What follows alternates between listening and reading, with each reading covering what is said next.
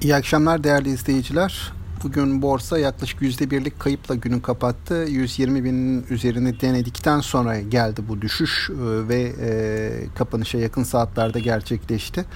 Görünüşte düşüşün temel nedenlerinden birisi Türkiye ile Yunanistan arasında bu e, Akdeniz'de bir gerginlik çıkma endişesi. Hani fiyatlamalar onu gösteriyor. Fakat burada borsanın 120 bin seviyesinde zaman zaman bu tarz kar satışları yaptığına da şahit oluyoruz. Dolayısıyla bunun e, bir e, kar realizasyonu primli hisselerde kar amaçlı yapılmış satışlar mı yoksa e, gerçekten bir e, trend değişikliği mi olduğunu önümüzdeki günlerde ve özellikle yarın görme şansımız olacak.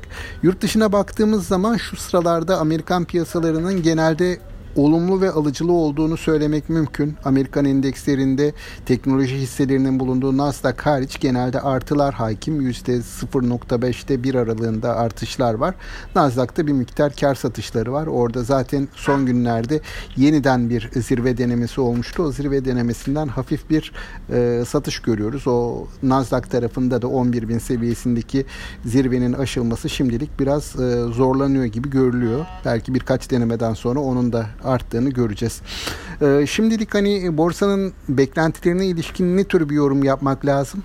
Ben e, hani bugünkü satışların e, bir miktar kar realizasyonu olduğunu düşünme eğilimindeyim.